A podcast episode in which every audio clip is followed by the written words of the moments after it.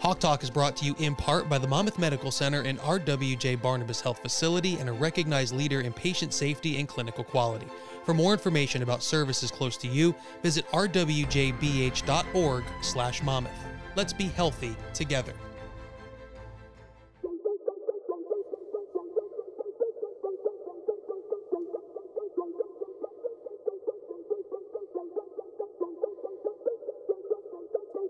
You're listening to Hawk Talk, the official podcast of Monmouth University Athletics. And here are your hosts, Greg Viscomi and Gary Kowal.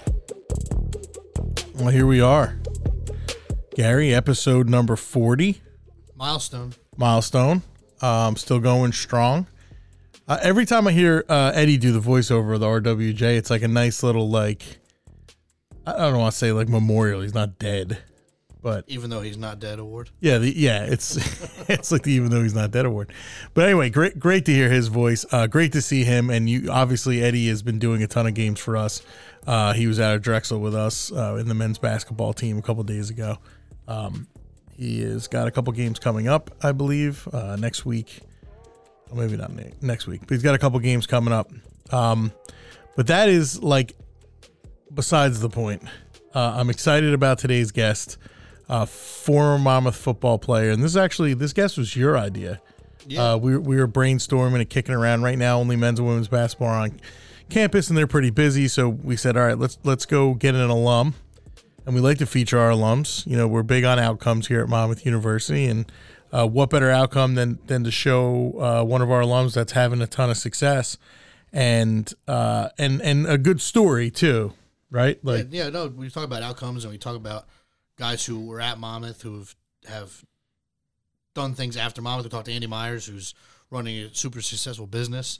Um, and and the person we're going to bring in today is, is having success uh, in sports, but not necessarily in the sport that he uh, that he played. Yeah, which is awesome. And it's a sport that I know like little to nothing about.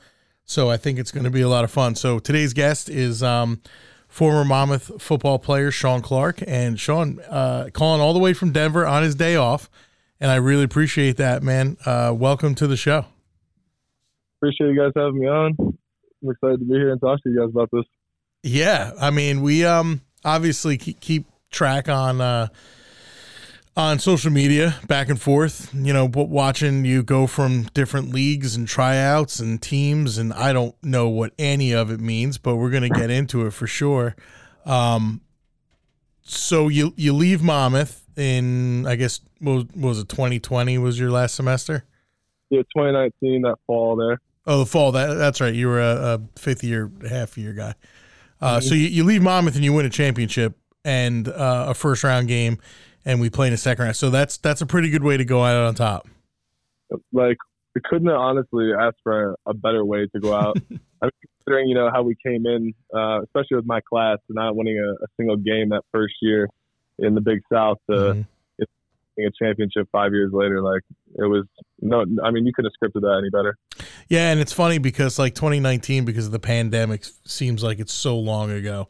But I but I can still keep. I mean, listen, it's not that long ago. It's three years ago. I keep in touch with a ton of those guys, and uh, sometimes I sit back and like I think about how special that team was, and some of the players who are on that team. Like, so you, you do you keep in touch with with the guys? Even you know it was just three years ago, but um, are you still in touch with all those guys? Absolutely. I mean, you know, me and Kenji, first of all, like that's my guy. So we, we talk still, you know, all very, very often. But even even just the whole Monmouth program, you know, I keep in touch with some of the older guys, you know, guys ahead of me, Ryan Shore, Jake Powell, um, you know, Matt Castronova, just you know, all the guys, and even even some of the current players, um, you know, like Asante and you know those guys. So I definitely like to, to stay around and stay close to the guys in the program. Well, we, that's one of the things I think that makes Monmouth football pretty special is that it is a family. Like eh, people put that up all the time, but it- it is. You know, our coaches stay a long time. Uh, our, our alums are always welcome back. We love when they get involved on the sidelines. Maybe not too involved on the sidelines when they come back, but um, which we've seen over the years a few times. We won't mention any names. Yeah, we won't mention any names of people that you might have just mentioned. Um, but uh, but that's the thing. Like we love having these guys back, and and everybody is just part of a building block. And uh, y- you saw being in the Big South, and um, going out with that first Big South championship, and that's like another piece of the of, of a building block. Like that's another piece of the next step. And uh, what did you think when you heard the news that you know Monmouth was going into the Colonial Athletic Association? I mean, first and foremost, I mean, being an alumni, alumni and just seeing how far the program has been, just like you said, it's such a family atmosphere that all the alumni are so close and so close to the program. Um, so it was exciting. First, first of all, um, I think that makes the most sense in terms of you know geographical location and just being able to play at a higher higher level. You know, so I think it, was very exciting, but just also to see the progress in you know five to six years, like that's how how fast things have have turned at Monmouth and, and grown. So it's just overall, it's just so exciting, man. Especially being an alumni, having gone through there and, and been around a lot of those coaches and players. Shawn, you, you, you talk about uh, uh, the family atmosphere and the connections you've made. Um, are you still able? I know you're you're in a different time zone. You're out in Denver, but are you still able to uh, to keep up with the program at week by week during the season, and watch the games, and and you know tune in on social media and all those kind of things? Absolutely, man. I d- download the the Flow Sports just to be able to watch this, the games this year for the boys. Atta boy. Um, and uh, also, I mean, Coach Coach Jeff Gallo, like that's. I don't know if I'm closer to anybody, you know, outside of my immediate family than that guy. So, you know, I talk to him on a regular basis as well. He'll call me, um, and like you said, you talk about family. Like Coach Callahan and Coach Gallo were two of the best people to have walked in my life and you know that came from me being at Monmouth and and taking the opportunity there. So, so I had written down a couple things that we wanted to chat about, and obviously, uh, one of them I do want to get to, and you've already mentioned it. So let's just take off from there. Is Coach Gallo? Uh, it's not. Yeah. I don't think it's often that you find an offensive coordinator who works with the tight ends. Like usually at our level, an offense coordinator is working with uh, quarterbacks, or sometimes the O line, sometimes the wide receivers, but really quarterbacks, O line, and then at the obviously at the next level, um, and and some schools at the FCS level, the, the OC doesn't even coach a, um, a position. But Gallo is a guy, you know, played here for five, four years, uh, was here for five years in the trenches as an O lineman, we've got the pictures of him with the with uh, the shoulder pads that are about the size yep. of a, a futon. Yep. I think he slid a neck roll under there. He wasn't a cowboy collar guy, but he had the neck roll. Uh, and now he's out there wor- working the tight ends. What what is it like to to have the OC be your position coach? That's an interesting question. Um, I feel like just being in his room for you know five straight years you know, he already brings such a great energy and, and demeanor. And if you, you, guys all know Gallo, like he has such a great personality, um, but he expects so much. So him going to from you know just being a tight ends coach to our OC as well and doing both, like it didn't feel any different. You know, if anything, it felt like he cared even more, and if that's even possible. Um, and so it also elevated our room because you know Gallo has so much you know pressure on him to help the team perform and and put us in a, a position to succeed but then we also don't want to let him down because we respected him so much, and and as as that whole tight end group always has. Um, so I think it was more or less that we were just so excited for him, and and to be able to actually you know have our our uh, coach, our position coach, calling their plays, and I think it was more of a sense of pride than anything. Sure, happiness. So right now, we we you are in my mind, and I'll probably get yelled at by somebody, but in my mind, you're our last true like pass catching tight end. You know, we had J Mark and we have Jack Neary, and those guys can catch passes. But Mean Gene. Oh yeah, we had Mean Gene. He, I mean, he fancied himself as as a uh, pass catching tight end, but he's really out there to maul people and he catch a couple passes. But like going down the seam, that kind of stuff. Uh, but I know I'm out at practice. I know that if you don't block and if you don't do a good job blocking you could forget about getting a ball thrown at you. Well, it, when you came in here and you were a quarterback in high school, and we've in we've seen that conversion a lot, the quarterback to tight end. How hard was it for you to learn how to be an effect, effective blocker, and and how quickly did you find out that if you're not blocking, you're not getting in, into into the game? Yeah, that's two two good questions. I mean, I think having played quarterback in high school and just having a little more understanding of the game and, and roles of, of positions than most other players, you know, and, and at that level. Mhm. Um, definitely helped me in my transition, but still getting to college, having to learn that playbook, um, and especially the way Monmouth uses our tight ends, we're such a dual threat type of guys. Like you have to be able to do everything, um, and that's something Gallo expects. So I mean, it was definitely a little bit difficult to that first year, for probably first two years, really, if I'm being honest, to to really feel like I was a true tight end. Like that was my, you know, I accepted where I was. Um, so I would say the transition wasn't wasn't really that crazy, but it definitely had its its, its challenges along the way. When you, when Um, sorry, go ahead. no, you're, you're good. uh, I'm curious when you know you're making this transition to tight end, but we're also, you know, you you just got here at a point where we're joined the Big South. Um, Mhm. The program's kind of in a transition phase.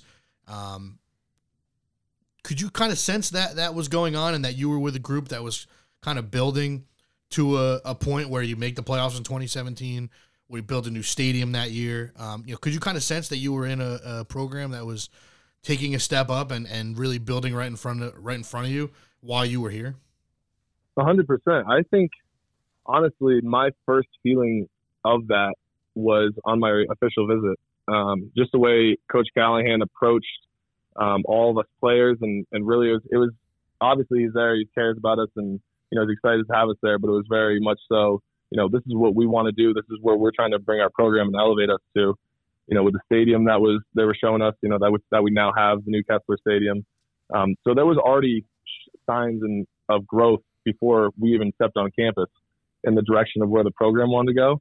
Um, so over the, you know, just seeing over the last couple of years, it, it continued to grow. Like I don't think it was necessarily surprising because, yeah, while we were there, yes, we did absolutely feel the growth. I mean, after the second year, 2017 or 2016, really, when we started winning some games, and then 2017, it was like, okay, like that summer going into that season, we're like, we we really can do this. Like we have a special group, and that's something that we believed in.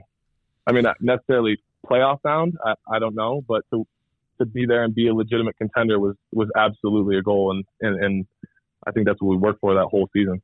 Yeah, absolutely. And and even in 18, going eight and three, and, and honestly, probably if you win that Princeton game, or if you keep maybe that Princeton game a little bit closer, you're going to the playoffs again, and then you make it three straight, which obviously Monmouth has not, you know, has never done. We've done it back to back years now in 19 and 20, and then uh, 21. You know, just you know had a had a couple bad games that kind of kept us out, and we came down to the Kennesaw game once again. Uh, mm-hmm. and so there's a couple specific games I want to talk about with you, but I'll like we'll throw it up to you first. What what is one game that's like completely memorable to you that like when you look back on your you know time here at Monmouth, it, it was your your favorite experience or your best experience, your best memory. I'm honestly going to say um, when we beat Kennesaw to uh, when they were number four in the country. I think that was uh, was that 20 was that 2019? Yeah, 2019 down there. Yeah, and I don't even think I had like any a crazy game in terms of stats wise, um, but just that whole the whole atmosphere of that game, how the how the boys responded to the environment, and just like that game, and then the after celebration, like the chills. Like I still get the chills thinking about that game.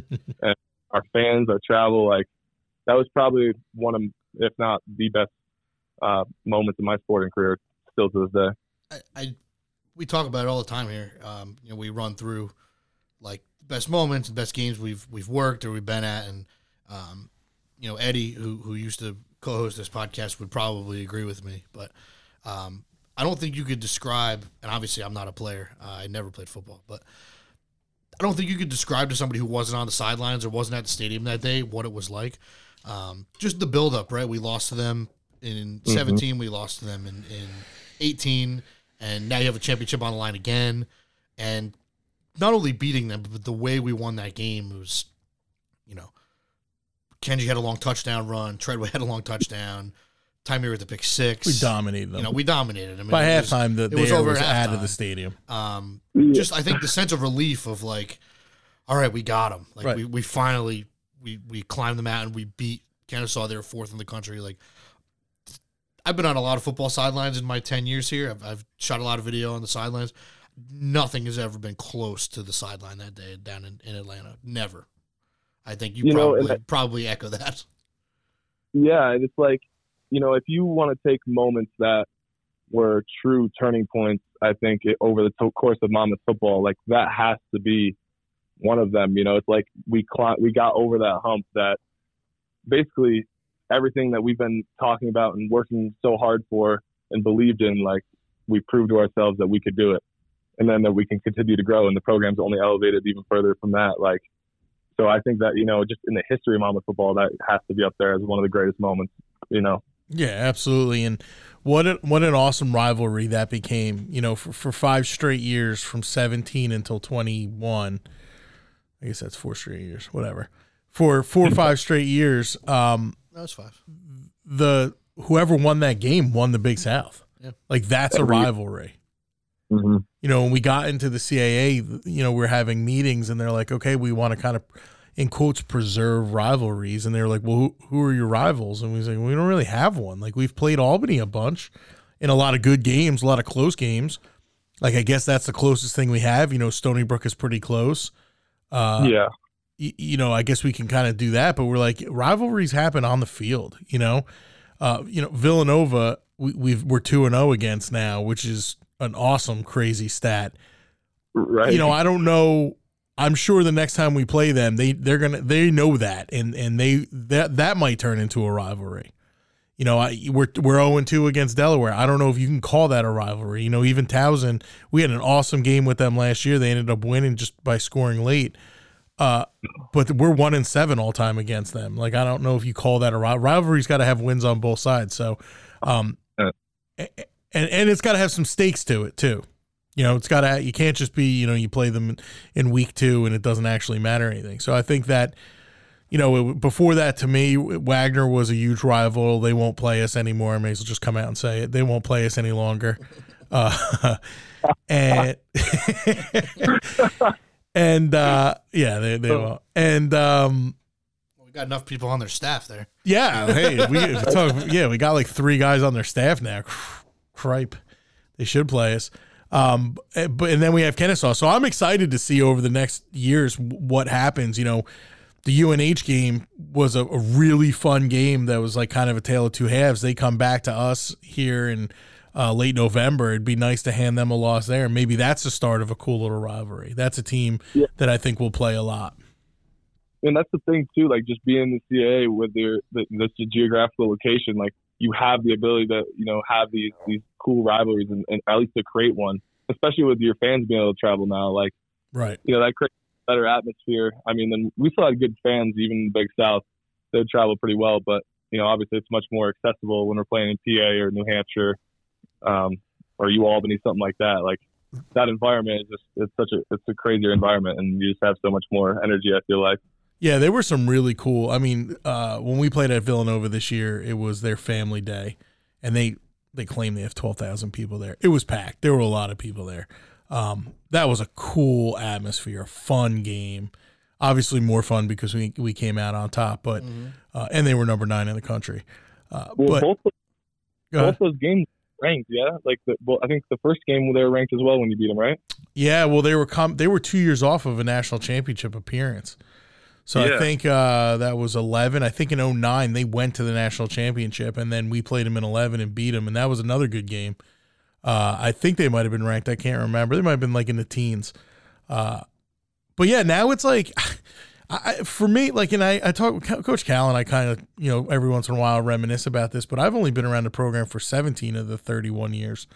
Uh, and there was a time, like my first couple years, it was like we beat Colgate, and it was like a huge thing for an NEC school to beat a, a, a pro, storied program like Colgate. And now, to be honest with you, when we play a Patriot League school, and let's you know take take Holy Cross right now out of it, like I, we better win those games. You know, Fordham they had an awesome quarterback last year. That was another shootout we ended up on the bad end of. Um, but like now, and the CAA was like that. I remember playing Delaware the year they went to the national championship with Joe Flacco, and I was like, man, we're at Delaware. There's 21,000 people here. Like this is amazing. And now they're in our conference. Like that it's just it's mind-blowing. It's mind-blowing. I don't think I don't think a casual fan or somebody from outside the program really understands like where this place where this where this started to where it is now. And that's why it's fun to talk to not only guys like you, but talk to the guys who played on the 96 team. And it was like, Villanova, we would never play Villanova in 96. You know, we, we get killed by 80. And now it's like, not only did we play Villanova, but we've beaten them twice and we've beaten them at their place twice. So, which is sweeter. Yeah. Sweeter. Yeah, it's just it's it's just an awesome experience. So let, us kind of change gears here and and get into uh, what you're doing currently because I have a lot of questions about a lot of questions rugby. So you leave Monmouth and, and take us kind of through your journey to try to make you know professional football work. Yeah. So um, obviously we you know we left graduated uh, in that fall going into the 2020 NFL draft. Um, had the had the few months of training and and honestly I'd never I don't know if I ever felt better about like a moment going into that that pro day.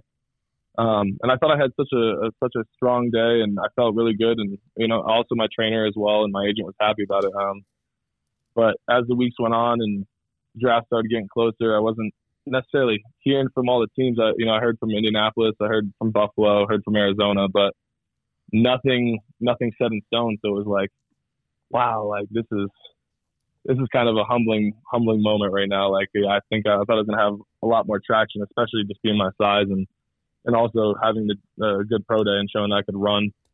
Um, and then I think it was about a week before the draft, uh, Coach Cliff Kingsbury had called with the Cardinals and uh, also their tight ends coach, and we're talking basically just asking, you know, how I would, I would feel about coming to Arizona, um, if I was a late round selection or a um, free agent pickup after the uh, the draft ended, and you know, I, the two days I got back to back calls asking, you know, how I'd fit in the offense, and then draft day comes, I'm excited, so my whole family comes down to Jersey, and for two days didn't hear or three days didn't hear anything. The phone was silent, so that was uh, I think that was the hardest part of of the whole journey.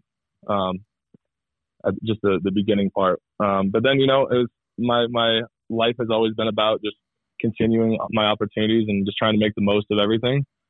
So I kept training and I was like, you know, then COVID hit, right? So the season's already kind of looking grim. We don't know what's going to happen. So there was at least a little light at the end of the tunnel there. So I kept training through that summer. Um, I was working uh, with a moving company and actually Hardu believe it or not, was was training me that whole summer of 2020. He's out by uh, you now, isn't he? In Colorado now? Yeah, so he came to Colorado and for a year, and then he moved out, and now he's a he's a civilian and the training military soldiers out in Washington. Gotcha. Actually. Gotcha. gotcha. So yeah. So he was training that whole summer, and uh, but then then got the call to go to the spring league, which is now the USFL, so that was like another great breakthrough opportunity, and I was so excited about that. Um, also, obviously, the, the Indianapolis Colts to try out, getting that call was was kind of out of the blue. That was actually right before the USFL, and I, I was still training. I was actually at home, and at this point, it had been like I think four or five months since the, four months since the draft. Um, so that call was out of the blue. Um, and when we went out there, and again, it was like a week straight. It was during COVID. Had to do sit in the hotel for a week and do all the you know COVID uh, testing things and and then go all through the, the testing and into conversations with the staff personnel and work out. And that was honestly like I was so excited after that workout and I called Gallo and I was like I think I just had you know one of the best workouts ever. Like I I felt great. I didn't drop a ball. Uh, you know, all blocking technique was good. The coaches were talking to me, and then you know, just didn't, didn't get signed. Like it just didn't get, it just didn't work. And for whatever reason. So, um, I think people don't understand like the roller coaster of emotion that these these guys go through. You know, like you know, it, it, it, like you can't get too high, you can't get too low, but how could you not get too high? Like how could you not? Like you grow your whole life, right? For that moment, for literally for that moment, eh, it's like it was almost like a movie, man. Like you couldn't, I couldn't even really grasp the moment of me being in the facility on the actual workout day and like it just kind of seems so surreal and then you know you're so happy and then you're right again like i'm so confident about the workout and excited and then, then right you just you don't get the call they're, they're like You just get sent home. There's there's no words. It's just like, what did I do? Like, where did I where did that from? Just a cold, You know? just a cold business. You know, a cold and, and business. and that's professional sports, and and I get it. in the NFL it's a multi-billion dollar you know industry. It's a company. It's you know it's so much more than just the players, and and that's the the cold hard fact of it, like the truth of it. You know, we have alumni that could very easily be playing on Sundays right now, um, not including myself. You know, other other guys. You know, Reggie White, Kenji, Peter, like. There's so many guys that all have to go through this. It's not Right. just that I had to experience, you know. So that's one of those things, those moments where you know you might feel sorry for yourself, but hey, you got to pick yourself up and just keep working. Like your your your opportunities aren't done. You're still young. You're still in great shape. Like I, I felt mentally, I, I was a little beat up, but I was like, you know, I'm I'm nowhere near ready to quit sport. I love this, you know. So so how do you, so how do you get how, how does rugby come crawling? I mean, I I have to admit, imagine you never played rugby before. Uh, I don't No. think anybody in high school around anywhere in the United States plays rugby. I think they take other sport athletes and make them rugby players in, in the U.S. Right? Yeah, which is that's like the the new thing now is is trying to get crossover athletes, right? Like, um, so high school rugby. It, I mean, they do have rugby programs throughout the U.S., but it's not it's not like a mainstream sport. So you don't hear about this. Like, you have to go and find your own little club in a town or something like that. It's not it's not as mainstream. So what happened was is no, I had never heard of rugby ever. I went down in August to the spring league and this the American Raptors, the team where I'm signed out right now, we're actually recruiting players to start a crossover rugby team to bring pure like purely just crossover athletes into this game, basically to make the USA competitive on an international stage in the game because it's the third biggest sport in the world.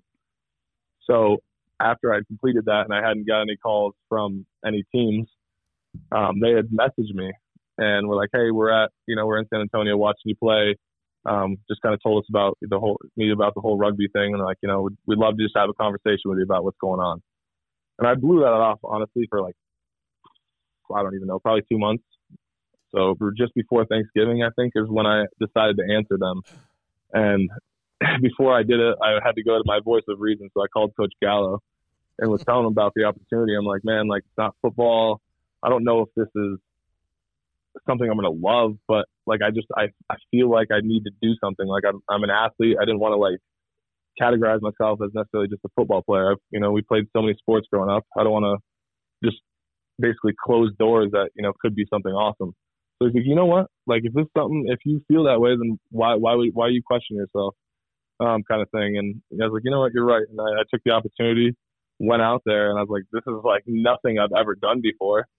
Uh, first of all, the conditioning, like you're you're running nonstop. It's like you're basically a cross country athlete while wrestling, while also playing soccer and football. Like right. It's crazy. you know, Right. what I- like it's so much going on, and you're just like, holy, what is this, man? But it, it turned out to be so much fun. Like I found myself having fun again. Like instead of being so just in my own head about how hard do I have to train today? Like how many, you know, where where am I going to? How many meals do I need to get in today? Um, you know, do I need to reach out to more teams? Do I need to call my agent today? Like stressing about the football related, uh, you know, side of my life. Like allowed me to just relax and like kind of just refocus and reset. And that's what I was using this as is an, another opportunity to just reset myself, get into great shape.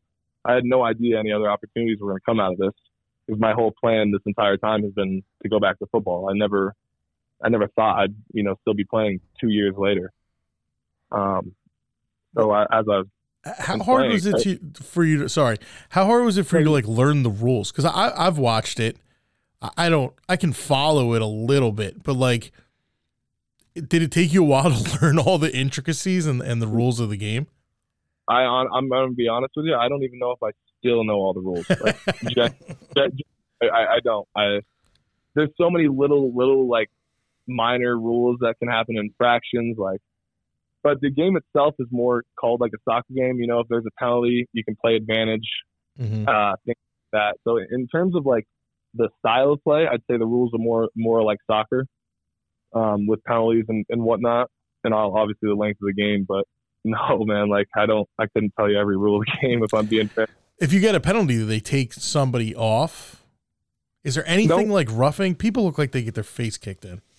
Yeah, yeah. No, you can get carded. You can get a yellow card or a red card. Like you can get penalties basically if you're if you target like hit somebody without wrapping. If you were to like basically missile yourself like a football player, Okay. you're pro- probably getting kicked out of the game. Your team's down a man for the rest of the game. Wow. Okay. Uh, so that's like soccer. Yeah. Yeah, no, like no, no contact to the head. Um, you know, really, really things that you would, I guess, think of rules wise if you didn't have pads on. Like you have to protect your players. Uh, I, i'm pretty degree. sure on on Instagram I saw some crazy video of you like WWF like slamming somebody on the ground. I watched it about eight thousand times. Yeah, I mean, people have to be going nuts when that happens, right? Like, yeah that's like that's I, that is like the fight of hockey in a hockey game. Like that's what that that's the similarity I'd say to rugby. Like in terms of the crowd getting into it, like you're able to compete over the ball at any time. So when the, when someone gets tackled, and right, your your offensive players will come over and try and support you once you get tackled, and not let the other team get the ball when you're on the ground.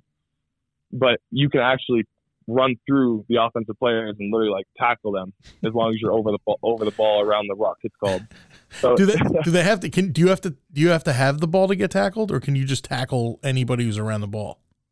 Anyone who's around the ball as long as it's on the ground. So it's like you you have to come in. It's called through the gate, um, which is basically a, a window, the length of the body, how of the guy on the ground. So Okay. if he's length up and down, you only have the width of his you know his feet and legs or his hips or whatever. But If he's sideways, if he- he's sideways, you have his head to his toes, which is you know could be six feet. Sure. So anyone in that window that's over the ball, you can just run through and blast. That's it's wild.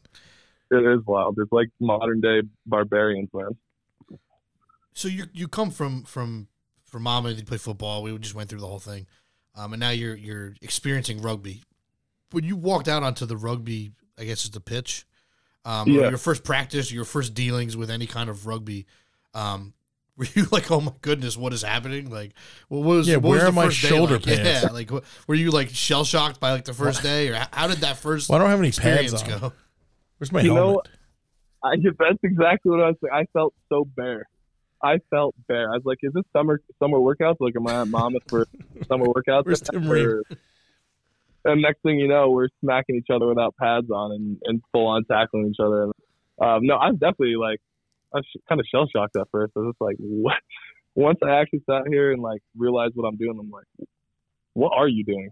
What, what are you doing? This is a crazy ass sport you're doing." Like, but I guess like my whole life adventure, like my whole philosophy on life is just to never limit myself. You know, I always put the hashtag limitless in all my stuff. Like I've kind of tried to live my life not holding myself back into any opportunities. Like there's so many times I feel like we're athletes, you know, we're, we, we're done playing a certain sport and, you know, maybe you, you have the regrets like, oh, I still want to play. Well, like, I don't want to ever get done playing sport and be like, man, I have so much more in me. Like, I wish I would have kept going. Like I, I, I don't know if I could live with myself if I if I didn't give everything I have now.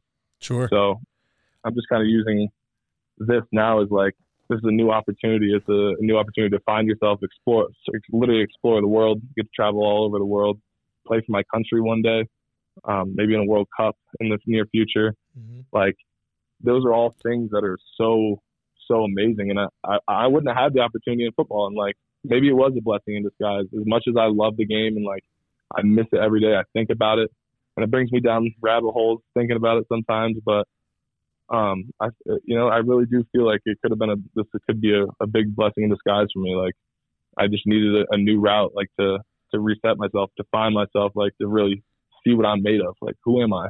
Sure. You know. What um you, you talked about internationally and I know you had tried out for you were doing some US training and stuff. Where are some of the places you've been like this game has taken you?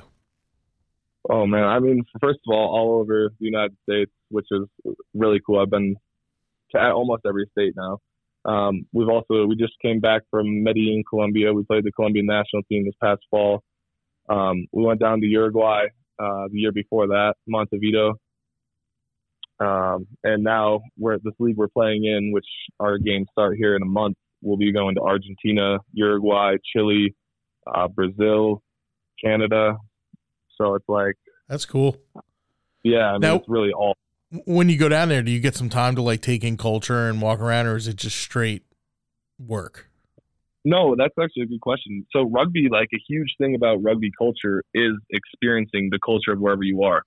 So you always take a day basically to have like a tourist day to like engulf yourself in, in wherever you are and like meet people, try the food, obviously, like just just explore, man.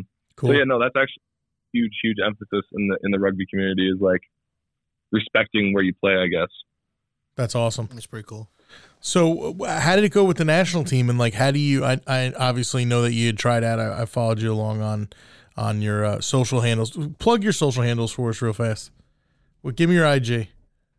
What's that? What's your I'm IG? sorry. Yeah, what's your IG handle? Uh, CL eight AR six K. Gotcha. Yes, sir. Give them a follow because you're going to enjoy the content on there. But, um, so you go ahead and, and try out for the national team. Um, how, how does that process work? Because I thought that was pretty cool. You're in Colorado, I thought, right? Training. Yeah, so I, I so how it started was basically we came here and while was my first year here, where I was playing 15. So there's 15 on 15 and seven on seven. There's two different types of, of rugby. 15 on 15 is cr- crazy. It's got to look Uh, yeah, like 15 Braveheart. that's that's what we're looking at. You know, that's what I, that's what I'm doing here right now. And 15 on 15 is like it's technically called the world's game, okay, which is like the equivalent to playing football, obviously. And seven on seven is a more fast paced. That's the Olympic game. That's the game that's played in the Olympics. Mm. Um. So anyway, uh, we're out here doing 15 on 15 training that first year out here in 2021, that January, and USA Rugby came in um, like all their their head guys and just wanted to test us because all of us this whole team is crossover athletes right? We're football players. We're technically freaks to them because none of their rugby guys test anywhere near close to us in in those kind of categories you know like our 40s our verticals all that stuff. Right. They're just so enamored and I get up and I'm I'm six nine and 240 pounds at the time and I, I ran like a, a four six eight on their on their 40 for them and the coach is like I don't know if I've ever seen that in rugby. Um, so immediately they called the USA national team sevens coach that's Mike Friday and he's like wow like you know I want to see this guy so I end up getting a chance to play with the USA U23s which is basically the academy side for the USA sevens Mm-hmm.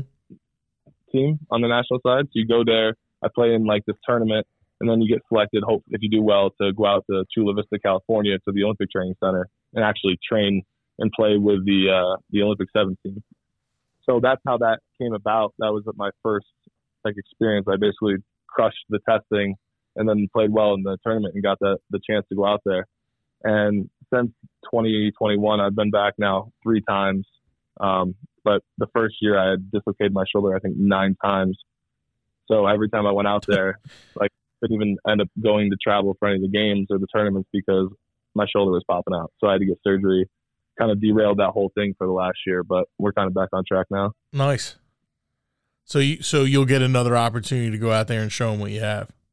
Absolutely. And I so seven on seven, and then you know really my my big goal now is is going to be making the 15s team, the USA 15s. That's a World Cup team, and uh, to be able to play in the World Cup here in the U.S. They're going to be hosting it out here. So like I think that's another six years from now. So long, long, long road ahead of me, but that's that that is the goal is to be able to play for my country. Whether it is playing sevens and I, I get to make an Olympic game, or you know I'm playing in the World Cup for the 15s team. Like I, I really just want to play for my country. That's kind of the reason now for playing rugby. Yeah, that's awesome, man. Uh, I got to ask you about when you're on. They do the throw. I guess it's a throw in. There's got to be nobody else who's six eight, six nine, right? Like playing. No, I mean very few. We have a couple guys that are six seven. Another guy, actually no, we do have one guy actually that's taller than me, six ten. He uh, Lucas Gramlich is his name, wow. and he played left tackle at UCLA. He's like 6'10", 300 pounds. just a man. Yeah, so that's what that's what he's doing now. Um, but yeah, other than that, I think They like I mean you really throw you up in the air. throw, to- full on throw. Yeah, two to guys, you know, call the spot, and then yeah, two guys just literally throw you up in there. Eh, eh, your win percentage in that like ridiculous? Because no, they must look over and be like, "How the heck am I going to out jump this dude?" it's funny because that's exactly what happens. um, yeah, but no, I, I would say, I mean, I got to have at least a ninety percent retention rate on those, and but defensively, that's the uh, that's like the fun part, like going and stealing the other ball, like getting the ball back to the team. So honestly, I enjoy being on the defensive side of the lineout even more because guys are like, oh, we can get a quick ball here off this lineout and you know set up our attack, but it's like, no, that's my ball. Right. I mean, what? How long is? Do you know how long your wingspan is? Yeah, almost seven foot, six eleven. Six eleven wingspan. It's ridiculous. What uh, I'm curious about this. You, we obviously you just talked about a guy from UCLA played football. You played football. What other sports do they draw some crossovers from in, in rugby? Is there is it wrestling? Is it hockey? Is it you know where where else are they drawing from? Yeah, uh, most of it is football, um, but then we have our a majority, a, a good group of wrestlers as well, um, which those guys really translate because they know how to use their body, and that's literally rugby. Um, with you know being able to use your body without pads, so those guys are awesome. And then we've had a few track guys, like track and field athletes, trying to come through, um, but they really the the track guys kind of tend to fall more towards sevens players because a the faster game. You're running a lot more, same Right, size spread field. out, spread out field. Yeah, so um, I would say our footballs and our wrestling guys are like the the hot spot for this. They, I mean, football is really the main the main target. That's awesome.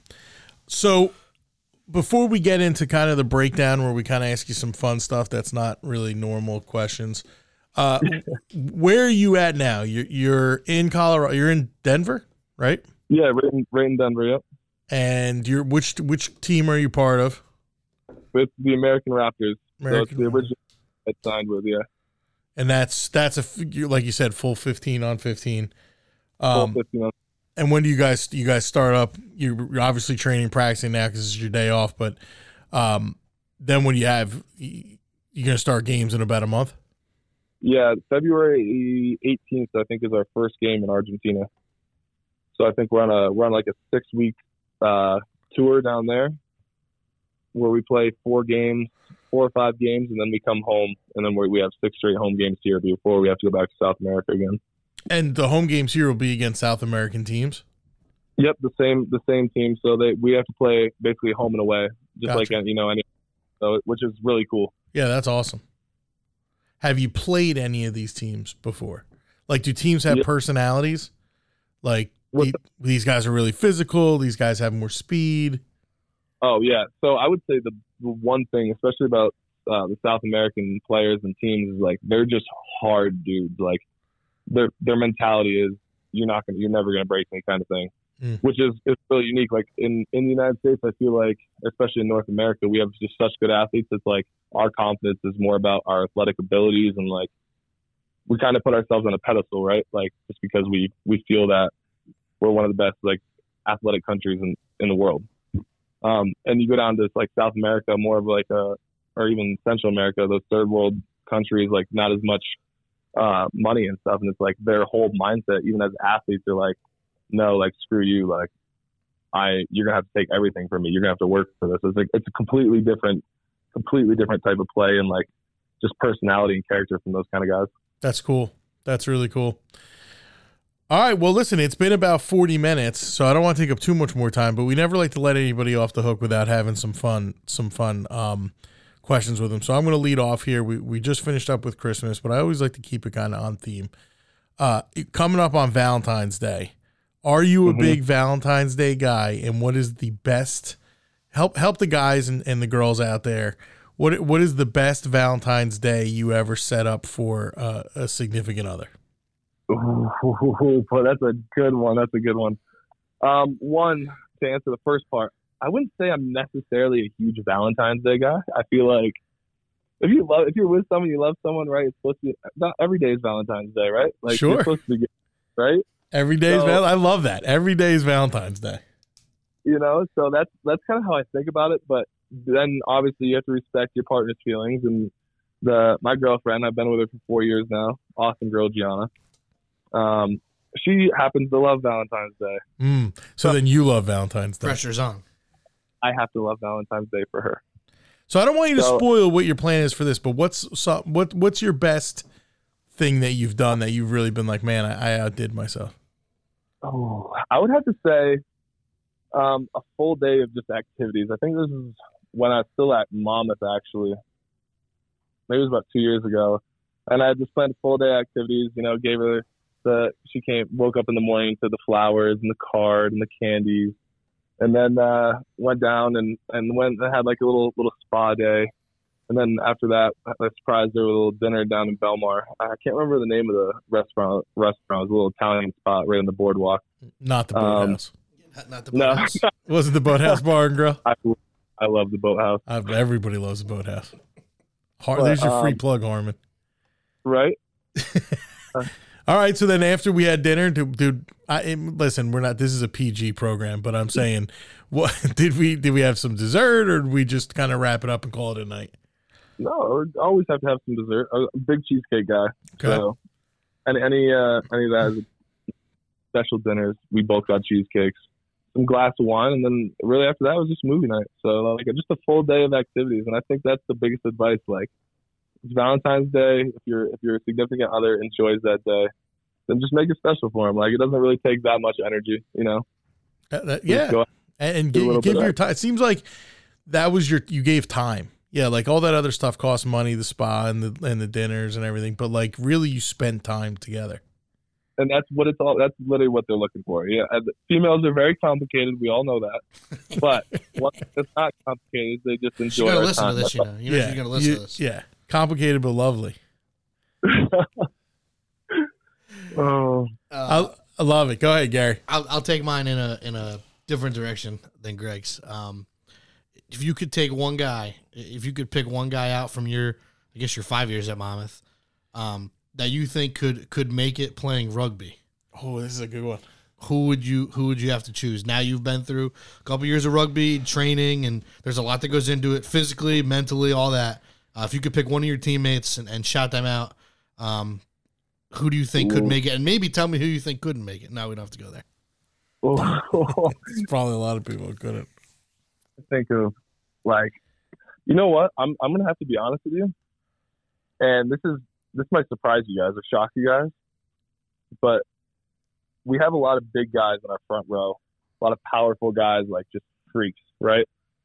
And this I'm telling you, this is gonna surprise you guys, but I would have to say Greg Anderson. Okay, I'm not that shocked by that. You know, he's he's big, but he's also he's athletic. He's- Yeah. and he likes to, he's a worker. Like I've always respected Greg when he was younger and, and growing up, but him or Alex Thompson probably would probably would probably be my two. Like those are guys that could do it. Alex Thompson now looks like he could definitely play rugby. Oh man, he has a six pack, maybe an eight pack now. I don't even know. Yeah, I mean, uh, my absolute favorite part. I can't even believe we're talking about Alex Thompson on this podcast, but my favorite part about Alex Thompson is I saw him in, in a picture skiing with a Donovan McNabb jersey on With me, with Gary. Just happened to see each other on a mountain, and he's wearing a McNabb jersey, and I'm like, look at this dude. Play, you know, was was in the NFL, and now he's skiing. He's got a six pack. He's a great alum. Comes back to a ton of games. Love him. One one of those dudes, just just part of a great run of Monmouth players. So, and and I love that you hit on a current player, Greg Anderson, who's you know an all conference uh, offensive lineman, and it's going to be an anchor to that team next year. A hundred percent.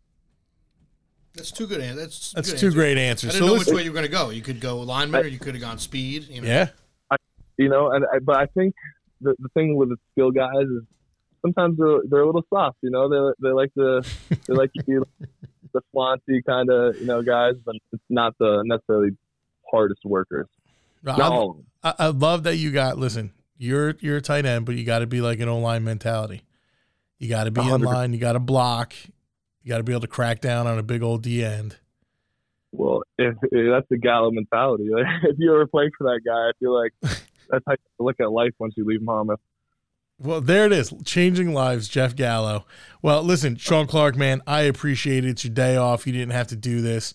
I wish you best of luck. I you got to follow him and follow along on uh, on social because I, I get all of my rugby, just about all my rugby news from him. Um, and, and just the, the jumping over people, body slamming people. It's a lot of fun.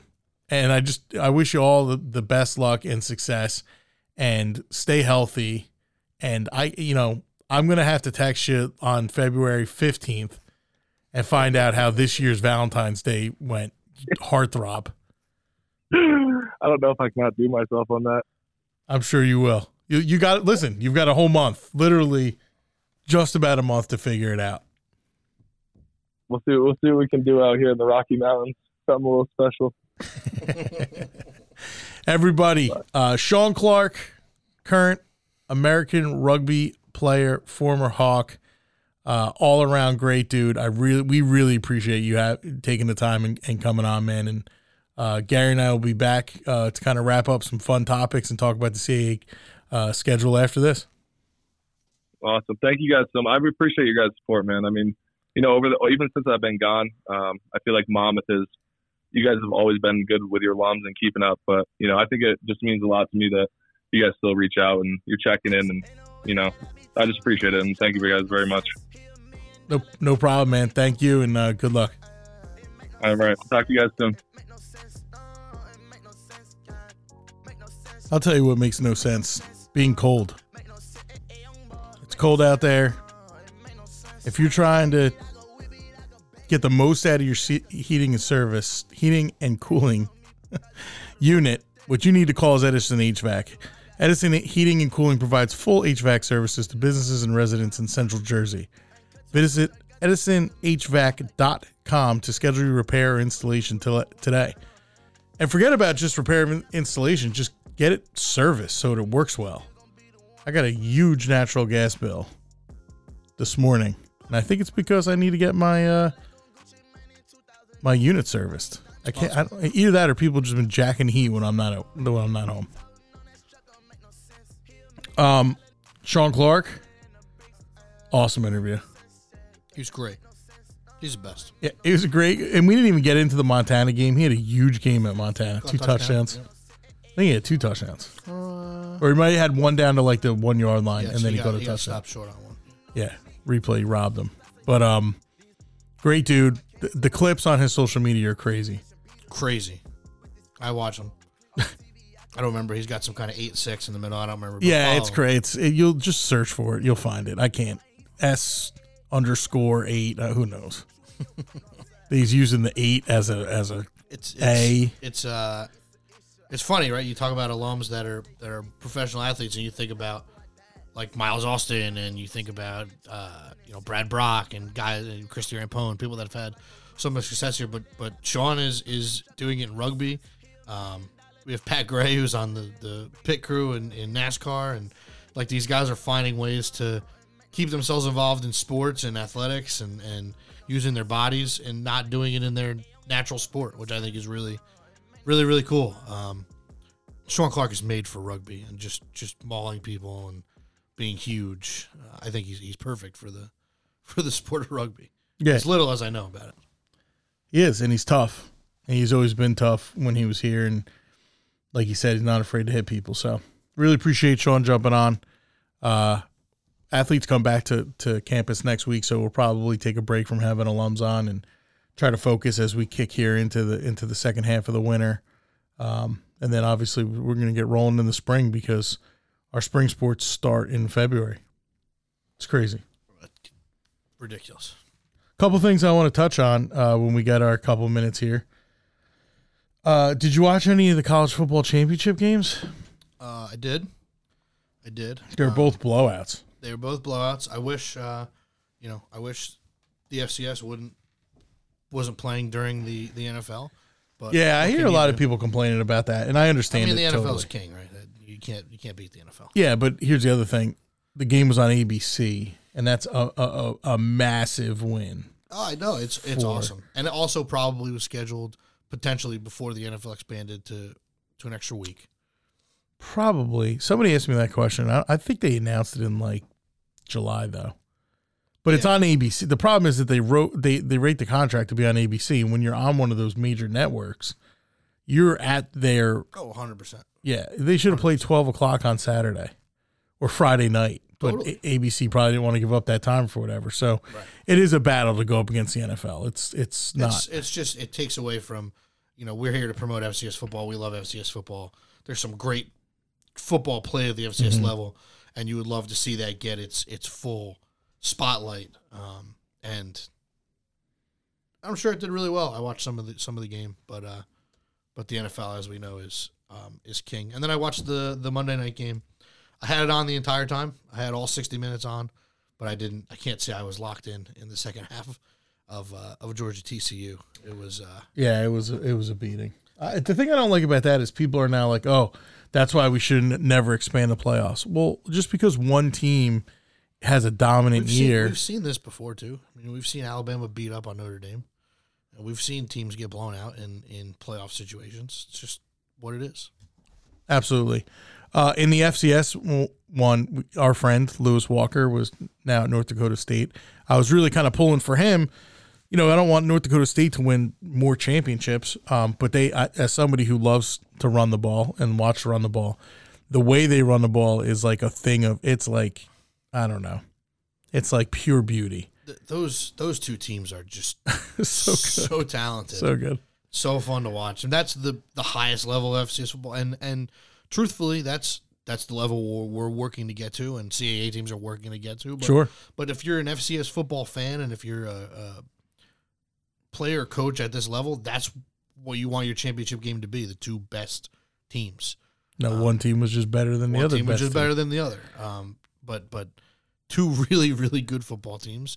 North Dakota State will be back. You know they they Sure. just reload. Sure. Um, but but South Dakota State is is super impressive. Um, so yeah, I, I watched a little bit of that game. Um, good football, high level of FCS football, and uh, hoping that uh, one day in the next couple years here we'll be making our way to Frisco. Yeah, I just think we got a good shot to get back to the playoffs next year, and um, that kind of leads me into my next point. The CAA schedule was released. Uh, you know, I can't. I, we're not going to be able to get into everything, but uh, you know, the the initial comments are people are bummed out that we're not playing Villanova and Delaware, and and I, we agree with you, right? Okay. The the administration at Monmouth would like to play Villanova and Delaware. Uh, it's just not the way it's going to happen right now. You know, there's 15 teams. It's a huge league. The CAA, who does an excellent job at just about everything they do, and I, and I'm not just saying that because we're new and in the league. People know that I'm pretty honest, maybe to a fault sometimes, but uh, it, it it's a hard job to try to make. First of all, you're not going to make everybody happy. You know, it's just not going to happen. And so they were charged with trying to keep some travel costs down, and for the most part, they kind of did that. Uh, and and preserve some rivalries, and we don't have really rivalries, which we kind of talked about. Uh, we got to build them, and I think we will totally. Um, so that's what they started with: control costs and and set up some and and preserve rivalry So, uh, nevertheless, the schedule's fun. It's a fun schedule. it's a it's a fun schedule for I mean I look at it in two ways, right? I look at the competition level that we're playing, which is high. Um, and I look at the, the the student athlete experience and the ability to play at some cool places while also mixing in some games that you, you should be competitive or win. Um, you know, playing at FAU is going to be really cool. Another another check mark for an FBS game. Um, we haven't played. Uh, we didn't play an FBS game. Um, so it's it's cool to get back to that. FAU should be a good atmosphere. New head coach. Um, the thing about the CAA with with the amount of teams and the structure that you talked about is we're kind of used to. It happened a little bit in the Big South. You play two or three games and then you get into Big South play, and there's like almost like a like a line in the sand. Like okay, now we're transitioning into Big South play. This year we played week one at New Hampshire. Next year week two at Towson. Like Yeah. there is no barometer. You're going to play an FBS game. You're going to turn around and a week later you're going to play a league game. And I got news for you. If you look, like I got the, the composite schedule in front of me, like that's just the way. When you have 15 teams, it's the way it has to happen. And they do. I will say this: they do an awesome job of allowing you to schedule your non-conference games wherever you can fit them in. It's hard. You know, it's hard to get non-conference games in, in football, and you only have to get in the CA. You only have to get three of them. But it's it, trust me, as someone who does the scheduling, it's hard. Uh, so you kind of plug in your your conference, your non-conference games, and then they backfill. And and you know Brian Gordon, who does it for the league, does a phenomenal job. He really does a good job. So, uh, yeah, we got F at FAU, and then go out back down to Towson. You know, we haven't been there in 20 years, 21 years. Uh, in fact, the last time Monmouth played at Towson, uh, was the year I graduated, 2001. Wow. I'll be at Towson on Saturday. So Yeah, so will I. uh, I'm talking about football, and then we're back home and welcome Campbell into into the league. Uh, those games, they always have some guys on the on their team where you're like, wow, I would love to have that kid. Uh, luckily, we have done a really good job against them. We're three and zero, so that'll be a fun game back here. Then we head over to Lafayette, kind of a regional. We're trying to keep some regional uh, rivalries. Go play Lafayette, and it'll be kind of a um, you know former Hawk assistant coach and friend of ours, TJ DeMuzio, is the offensive coordinator there. So we get to go over there and play him and come back and host Lehigh. That's always a fun regional game to have. Then we have a nice buy. So you go five weeks and then you have a buy, which last year the buy was you know second to the last week, which is awful. And they apologized. The, the CAA apologized right off the bat. They were like, "Listen, this won't happen again, but it's going to happen to you guys this year." That was hard. Our guys were worn out physically, mentally, physically. You know, you forget about forget about the ten games in a row we played. They, the players and coaches had also been here since early, like August, August 1, third right? yeah. or whatever. Yeah. Second or third, they came on campus. So that's you know that's a month of pregame, and then 10 straight weeks. So we got the bye right in the middle. That's good. Rested up. Come back, host Hampton on October 14th excuse me, yes, host Hampton on October 14th. Then the next two games are, are really, I'm going to call them fun. I mean, I don't know if Coach Callahan would, would agree with me, but back to back games at Elon and William and Mary, two places we've never played, two supposedly gorgeous campuses, two r- pretty good academic schools. A lot of people call Monmouth, you know, like Elon the Monmouth of the South. Very, you know, similar demographics, similar size, similar type of uh, academic, you know, uh, reputation or academic requirements to get in. Uh, they got a nice little setup down there. Excited to play down there. And then William and Mary, you know, that's just one of the best schools in the country, academically and on the field. Yeah, they're really good. you know, they just lost their DC. took the head coaching job in North Carolina A&T. But Mike London, who has coached everywhere and been successful everywhere, uh, you know he's going to reload. And then I was kind of reading some releases. I, I, think they got like 19 starters back, and they finished as the number eight team in the country. So that'll be an awesome opportunity for us to go down there and kind of show them what Monmouth football is all about. Come back home, and uh, I really think, excuse me, I really think these last three games are against what could end up being in quotes rivals for us. You know, you host Stony Brook again. That's a team we've played, I don't know, 12 times or so. Used to be a former NEC team then you host New Hampshire for the first time ever, and that game kind of that game up there, you know, first time head coach and Rick Santos, you know, it was it was a game of two halves. Like we had the first half won, felt great about it, and then the I'll second six minutes left. Yeah, and then and then it kind of got away from us. You know, they dr- had a couple long drives. You know, the block punt was a killer. had a couple long drives, um, and then the pick six. You know, when we're just trying to make something happen. So, uh, so that'll be fun. And then and then we wrap up up, up at Albany, which is always a, a, a tough place to play. It's going to be November. We haven't played there in well, we played I guess 2018, 17, 18, 17 was the last time we 17 was the last time we played up there. Only played one game all year was against us. Yeah, All American only played against us. Uh, fantastic fireworks I remember, and very good with the smoke pregame smoke. Uh, that's what I remember from that game. If I could make one change to the schedule, and this has nothing to do with you, uh, I would slot the Albany game to be like the the Towson game. I would flip those two. Yeah, get be, me up to Albany in like early September. Yeah, we stop at Saratoga. Oh, I didn't even think that. I was thinking snow potential weather. Snow. Yeah, I mean snow is. I'm good with snow. Yeah, but Mr. Snow. But I like the that area. The uh, you know we had a week two game or three up in Albany one year, and it was uh, nice weather. It was nice. It was oh nice. yeah, that was that year. That was seventeen. Yeah, we had you know stop in Saratoga. Played a night dinner. game. I wonder if yeah. we'll play a night game. Well, we won't play a night game up there this year. I wouldn't think so. No, I would hope not. Actually. So the good news is, is that you can get your season tickets now. We have not raised the price of season tickets. There was a lot of backlash about raising the price of parking for the third time in 30 years. The third time in 30 years. Pay the parking. Right. So pay it ahead of time. Yeah. Save a couple bucks. Here's the other thing. If you know you're going to go, if it's 20 bucks to park on game day, By the way, I pay 45 to park at Eagles games. So, and I park a heck of a lot further away from the stadium than where you park here. Can't even pay to park at Giant Stadium anymore. Right. What a dump that place is. Wrong. Tw- 20 bucks.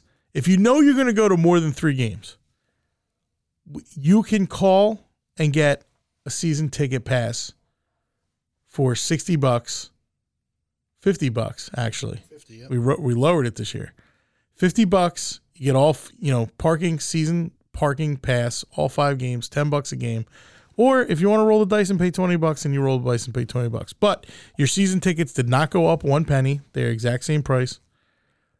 Go to monmouthhawks.com slash tickets, 732-263-5735. You can call that number to get lock in those five games. See some fun fun teams, some fun football. We got a lot of guys coming back on the defensive side. We got some some new transfers mixing in there. We got some young guys that are going to step in. The offense, uh, for the most part, comes back intact. Uh, new quarterback or maybe old quarterback, Enzo or Marquise McCray. Be interesting to see how that pans out in the in the in the spring. Uh, so get it while it's hot. Monmouth University football season tickets. Uh, don't forget we're going to be pushing some um, lacrosse season tickets too. When we you know we just announced that schedule, I think early last week. Uh, those tickets are on sale. They start at forty bucks. Really, if you're a lacrosse fan, there's no reason to come. Coach Fisher, there's no reason not to come. Excuse me. Coach Fisher has gotten a really good schedule. Uh, some we're in the CAA now, one of the best teams in the in the in the country, uh, one of the best leagues in the country, uh, and we are going to compete. And the the guys are fun to watch. Um, promo couple Monmouth basketball games. What do we got coming up, Gary? Well, a couple road games. We're in the middle of road stretch here. We're heading to Hofstra um, later on. Uh, go to go to Towson national TV game on Saturday, three o'clock on CBS Sports Network. Those guys do a, a, a great job. They do a nice job. So I'm excited for that. Um, a little preview. I've been talking with with some of the people producing that game. Um, going to work in some Martin Luther King stuff, some some stuff from when he spoke at Monmouth. Oh, I that's think awesome. that'd be pretty pretty pretty cool for the uh, the Saturday game on CBS Sports. Um, and then we return home to a uh, a team that currently is ranked 22nd in the country, College of Charleston. Um, their only loss is to North Carolina, and that was a close game. They're 15 and one. Um, so should be some pretty good basketball coming into the OceanFirst Bank Center. Um, third time we will ever have a ranked opponent in that arena. So um, looking forward to that one. That should be a pretty cool atmosphere, pretty cool night. So grab your tickets for that, and then uh, and then we got Hampton that that Saturday. So Yeah. And um you got to get out. I got to throw this out there. You got to come out and watch this women's basketball team play. 1 p.m. Absolutely. Towson Yep. Community Day.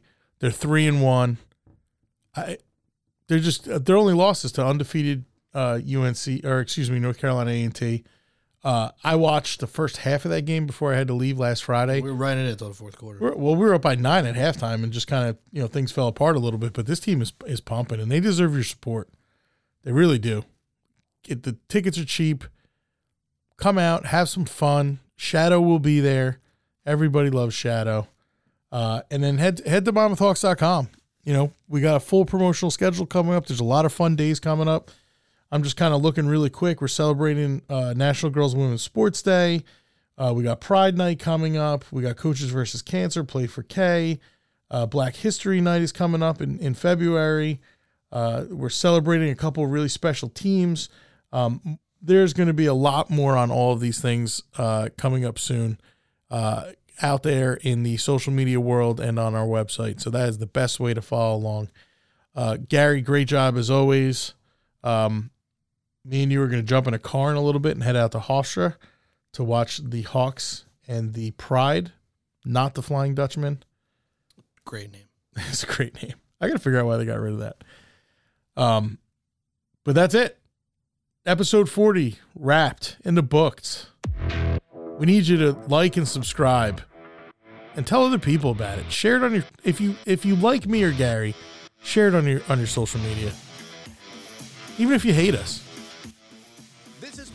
Production of the Monmouth Digital Network. Hawk Talk is available on all major podcast distribution sites, including Spotify, Apple Podcasts, Audible, Pandora, and more. All rights reserved.